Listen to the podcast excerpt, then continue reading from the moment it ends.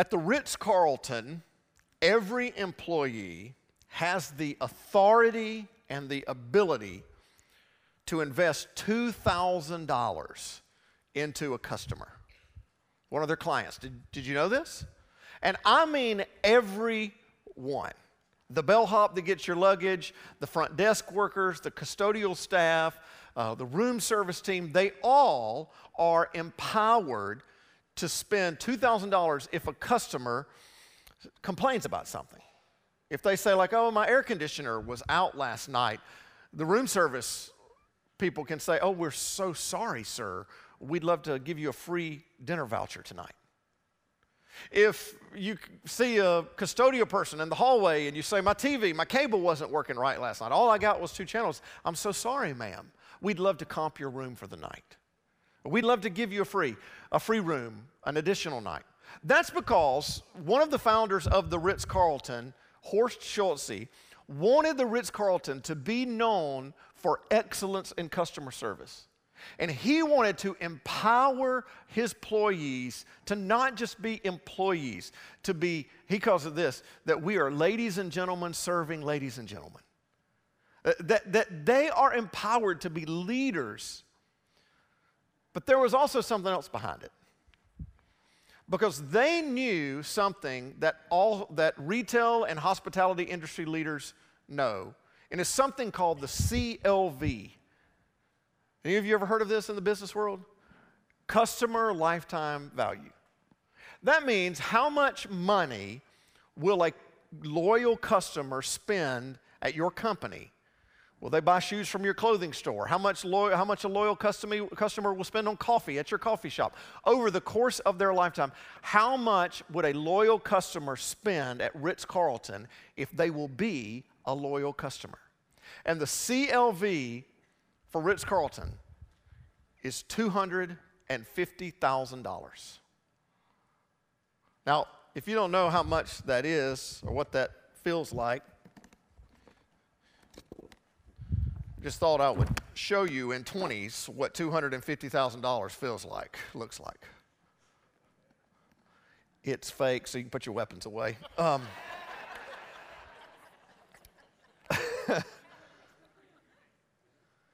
this is a lot of money to all of us $250,000. So uh, the Ritz Carlton figures what's two grand? Here's the interesting thing these are bundled up in $2,000 and, stacks of 100. What's one of these for all of these? Right, so what if we comp a $1,500 a night room because somebody had a bad experience with their cable? Because if we will create them into becoming, if we will help them become a loyal customer, they will spend $250,000. So it's pretty easy. $2,000 is nothing because they're worth $250,000. But is that all one person's worth? What about for us? What is one worth? Some of you have maybe been in church for a while and you've been through financial campaigns before. Uh, perhaps you've been through good ones, perhaps you've been through bad ones. Some of you are new to church. Some of you are new today, and you're like, oh no, they're going to talk about a building and money for the next five weeks. Uh, or some of you are kind of new to church in the last month or two, and you're thinking, gosh, I, I've never been a part of this. You've never been a part of a campaign to build a building or to reach more people. So the next five weeks are going to have a lot of numbers. You already heard a lot of numbers today, right? There, there's going to be a lot of numbers about square footage there's a lot of numbers about how much it's going to cost $9.5 million for that building. That's a lot of money to all of us. You're going to hear numbers and think about numbers and pray about numbers about what you're going to give. And, and perhaps all of those numbers have had more zeros and decimals than you're used to customarily dealing with. It's going to be a lot of details, which is why I want you to go to a small fellowship. I, I, want you to be a part of this because we want you to answer questions, and there's no way all of those details are going to all sink in just on Sunday mornings. But I'm not going to spend the next five weeks talking to you about money. You'll hear enough about money. I'm not going to spend the next five weeks talking to you about a building. You'll hear enough about the building. There are pictures you can see on the website, out in the atrium. I hope you'll go along the windows and, uh, and look at all those pictures. I'm going to spend the next five weeks talking to you about our mission and our vision and why it matters so much. I'm going to talk to you about our giant God sized dream that seems impossible without God doing something in us and moving among us. I'm going to talk to you about all of those things. But as big as the God sized dream is, as awesome and big as the building that we're going to build is going to be for Next Gen's uh, ministry, as big as the numbers that we're going to talk about, they're all big numbers. But the only, the only number that matters, the one that matters most, is that one. One. What is one worth? Because I already know the answer.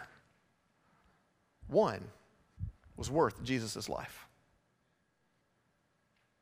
One is worth Jesus leaving the glory seat of heaven for the gory scene of the cross. One is worth the light of the world going into the darkness of a borrowed tomb. One is worth the Prince of Peace suffering the pain of crucifixion and the restoration power, moving on to resurrection. One is worth me reimagining how God is calling me to step up to the plate, reconsidering how God is calling me to give, and recommitting to myself to serve like I've never served before. One was worth the life of Jesus, and I just think one is worth it for me to reconsider everything. One is worth it. You were worth it. And the you sitting beside you was worth it. So, what is one worth to us? This is the heart of the first of our three focal points of our campaign that we're going to talk about for the next three weeks before we kind of wrap it up on the last two. That we are for one. What, why is it called the For campaign? First and foremost, because we're for one. We're always for one more changed life. But sometimes we struggle with the value of one because we live in a culture where majority rules, where we, we kind of believe in the strength of numbers and the power of the crowd.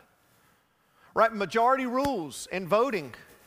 It, it, doesn't matter if you're electing a homecoming king or queen, if it's a local or national political election, if it's the Heisman Trophy, or if it's where the family's going to eat dinner and what movie you're going to watch on Friday night. Majority rules. And social media has only amplified this. It's only amplified this. We give more value to someone who has thousands of followers than just a few followers. We even have a name for them, right? Those people are influencers. A post doesn't go viral when it only has one share. A post goes viral when it has thousands of shares. We are a big numbers, majority rules crowd, and it can be easy to believe, it can be easy to believe that there's not much value in one. And this is the way the world has always worked. So Jesus told a story about the value of one. In fact, one of the reasons Jesus told this story is that there were a lot of people who questioned if one was worth the energy and the time, especially if Gasp. The one is a sinner. That we're going to look at Luke chapter 15, verses 1 and following. If you're watching online, love for you to turn in your, uh, in your Bible there, or maybe you got an app open. If you're in the room and you don't have a hard copy Bible and you want to read this further, take one at the, at the bookshelves right when you leave. It starts off with some context before Jesus goes into the story he's going to tell about who's around, who's listening. Uh, this is what it says. Now, the tax collectors and sinners were all gathering around to hear Jesus. Oftentimes in the New Testament, you will hear, you will, you'll read this it'll say tax collectors and sinners. It is not because, it does not say tax collectors and sinners because the tax collectors weren't sinners. They were such bad sinners, they had their own category of sin. like if you just said he's hanging around with, ta- with sinners, you'd be like, well, I mean, not great. Hanging around with tax collectors and sinners, that's bad. They're the worst of the worst. The tax collectors and sinners are gathering around, but the Pharisees and the teachers of the law, religious leaders, and people who loved God. Sometimes the Pharisees and the teachers of the law get a bad rap. These people followed God's commands, they loved God, they were trying to be faithful, but they were muttering about what they were seeing. This man welcomes sinners and eats with them. The scandal. And this tension, this tension is real when thinking about those outside our circle. The religious leaders are just kind of giving voice to what we all feel that people that aren't in the circle, people that aren't in the room with us, they probably don't think like us, behave like us, act like us, vote like us, talk like us. They might not even be like us. And this tension, this tension it, it, can happen in churches too. And i've experienced i've been doing this for 23 years and this every church struggles with this tension okay? And here's what it is. I call it the gravitational pull inward there is this gravitational pull inward of religious people sometimes to just kind of become concerned more with what's happening inside than how we can reach those outside. We begin to scoff at those outside. We, be, we, we begin to ridicule the world so much we so that that's the problem with the world. It's, every, it's all those people out there. It's those people. It's that group. That's what's wrong with the world. If they would just get into church, that would fix the world, and we never consider maybe the church church should get out there. Like it just it just becomes so easy to get comfortable inside. There's this gravitational pull inward. And can I just be honest? Can I just be honest? It would be so easy for us to get comfortable. I mean, we've got enough people. It feels good in here, right? Not too empty, not too full, it's enough. We have enough resources that we have excellent ministries in our next gen ministries. So we've got enough resources that we can have a great staff to pour into our students. We've got a great staff to pour into our uh, pour into our, our kids. We got a staff in college ministry now that's, that's, that's launching and starting. So we got staff to pour into young adult leaders. I mean, we could just get really comfortable and decide we don't need to build anything, we don't need to change anything, we've got room for us, everything is great. In fact, why don't we just change our mantra? We don't need to be hashtag for Birmingham, we could just be hashtag for us. The buildings for us, the ministries for us, the staffings for us, everything's for us. This week we'll scratch off the stickers off the window and you come and look over the mountains next week, it'll say hashtag for us. It doesn't even feel good to say, does it? And there's a reason because you were made in the image of your Heavenly Father. And the heart of the Father is for the world, for God so loved the world. And Jesus is going to tell us that if we're going to be who we were created to be in God's image, then it means having a heart for the one. It's who we we're created to be. We don't want to be for us. Listen to what Jesus says. He tells them a story. Everybody's listening the Pharisees, the religious leaders, the sinners, and the tax collectors. Jesus tells them this parable. Suppose one of you has a hundred sheep and loses just one of them, just one. And then Jesus asks a question, and I don't know if it's rhetorical. I'm like, I don't know with this question.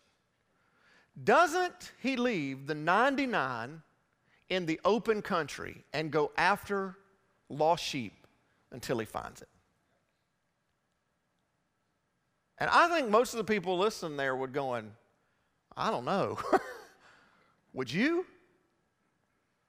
I mean, numbers are all kind of relative, right? What has value?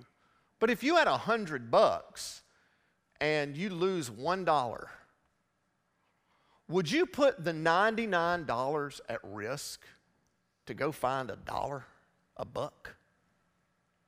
I mean, if it meant that you could lose five or ten more dollars just to gain that one, would you, you risk that? Let me get a little bit bigger. Is $1,000 a lot of money?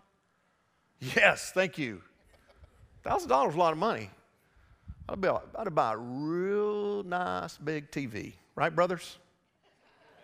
Amen. Super Bowl Sunday coming up. Coming up. Game looked good on that baby. $1,000. Get a real big one at Sam's Club.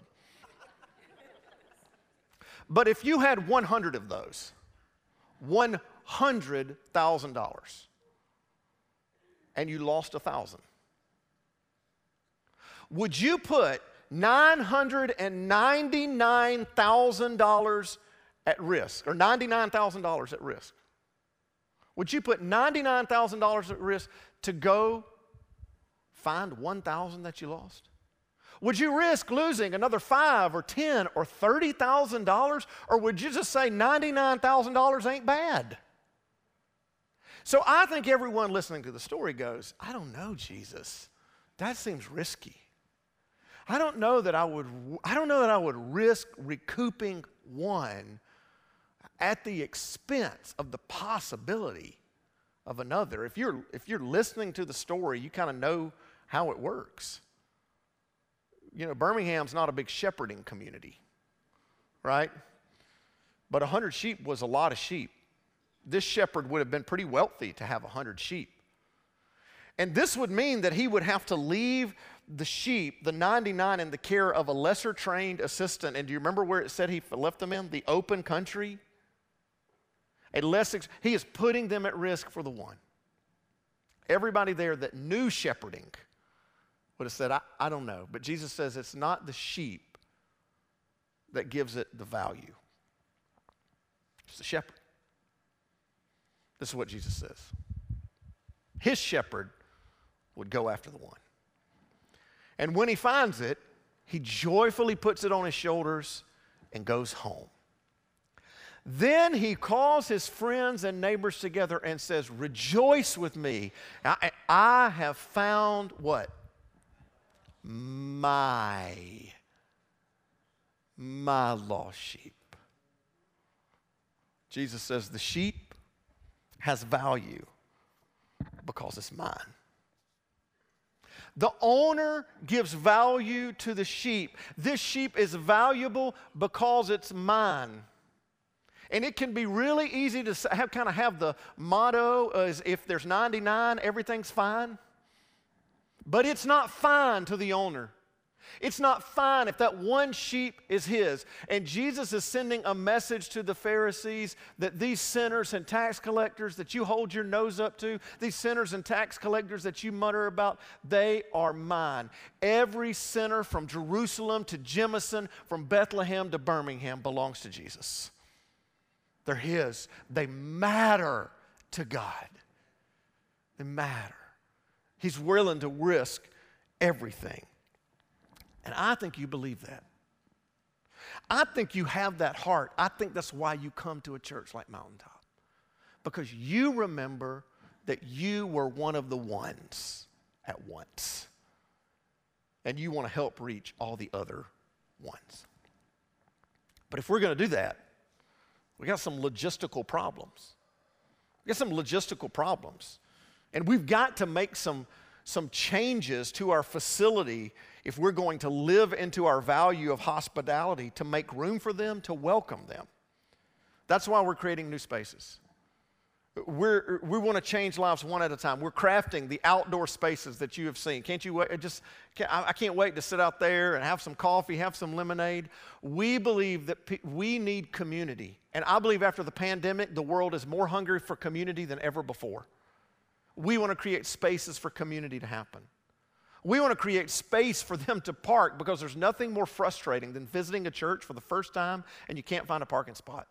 Some of you fought that and you came anyway. Thank you.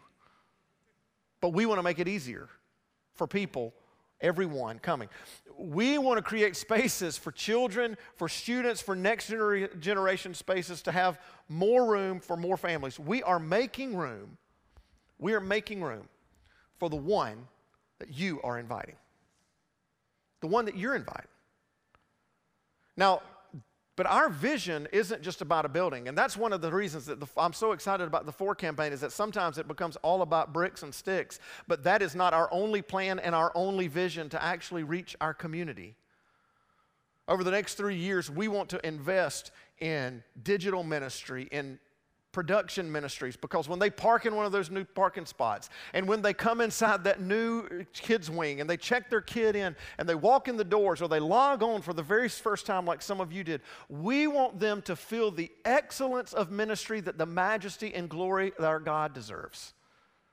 So we want to invest in, the, in high capacity staff to help lead in digital and production spaces. Now sometimes people ask so is this just about getting a crowd is that all it is? We're just trying to fill this place up and get as many people in here. I want to tell you about something that we've been doing in the last couple years because we saw this coming. In 2021, we started four, just four, life on life discipleship groups. These were a commitment of one year, groups of about three to five people, very small, with a one year commitment to dig into the Word of God together to study core foundational principles of what it means to be a devoted follower of Christ with the vision that every person would grow and, as a disciple and be a disciple maker and have their own group. Four in 2021, 2023, we launched 11 more groups off of that. 11 more groups. We've got 30, 40 people in those groups now. Our vision is that in 2023 and this fall, we will launch about 30 plus groups of three or four people digging into God's Word. By 2025, we will have 100 plus groups, hopefully investing in over three to four to 500 people in our church. And eventually, our vision is that every single person that is part of Mountaintop will go through a life on life discipleship year to dig into God's Word. That eventually we will run out of people in the church to invite into our groups as we multiply, and we will have to invite people in our neighborhoods, in our community, in our, sco- in our schools, at our workplace, because we want to be people who not just follow Jesus and not just are inviting people to follow Jesus. We have a vision to invite and what? Equip people to follow Jesus out in the world. Our vision is for everyone to become a faithful, devoted disciple of Jesus so that they will be a disciple maker out in the world. This is not just about getting as many people into the building, this is about getting as many people into the building to deploy them to change our city. That's what it's about.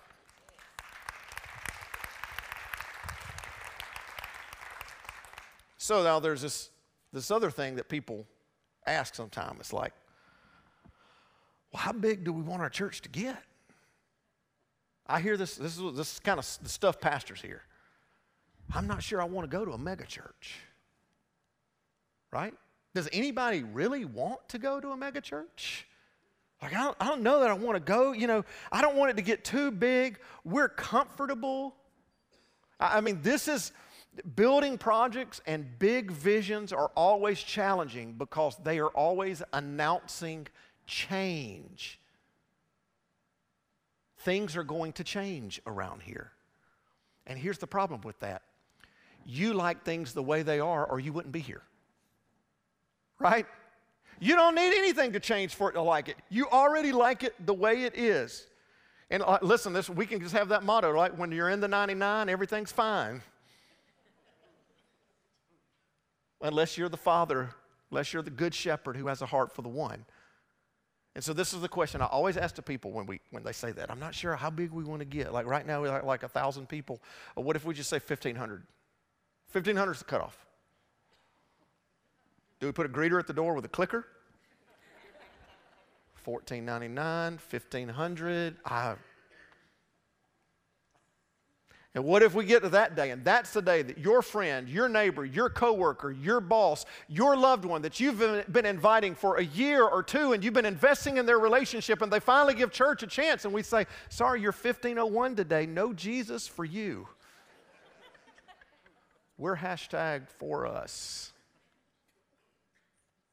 That's ridiculous, right?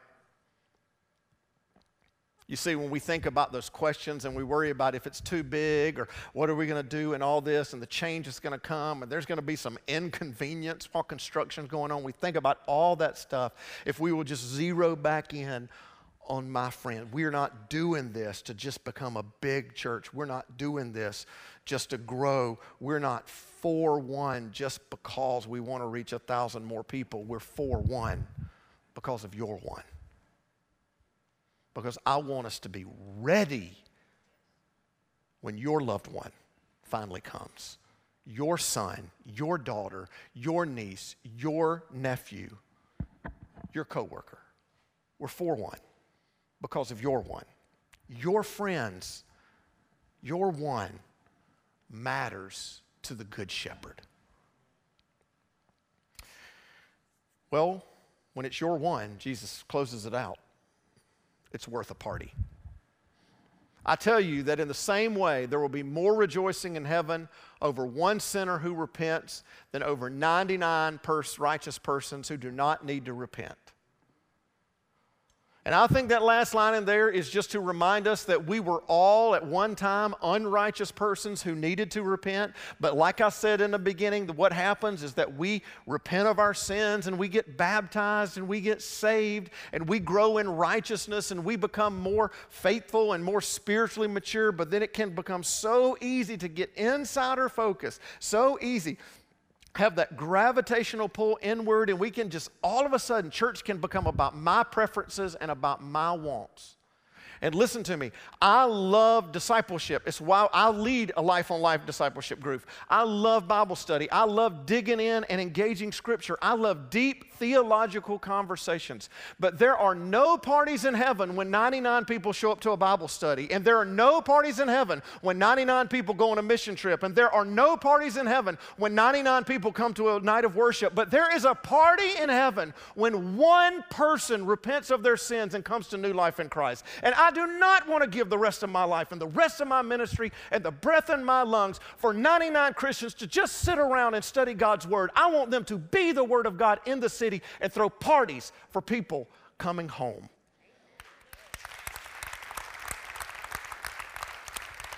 Because I think, I think one is worth it.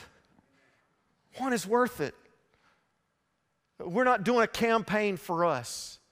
We're not building a building for us. We're building a building to throw 52 parties a year for lost children to come home. And it's a huge price tag $9.5 million.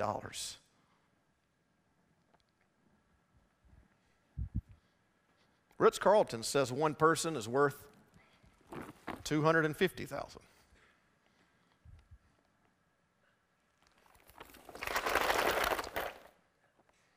It's a lot of cash.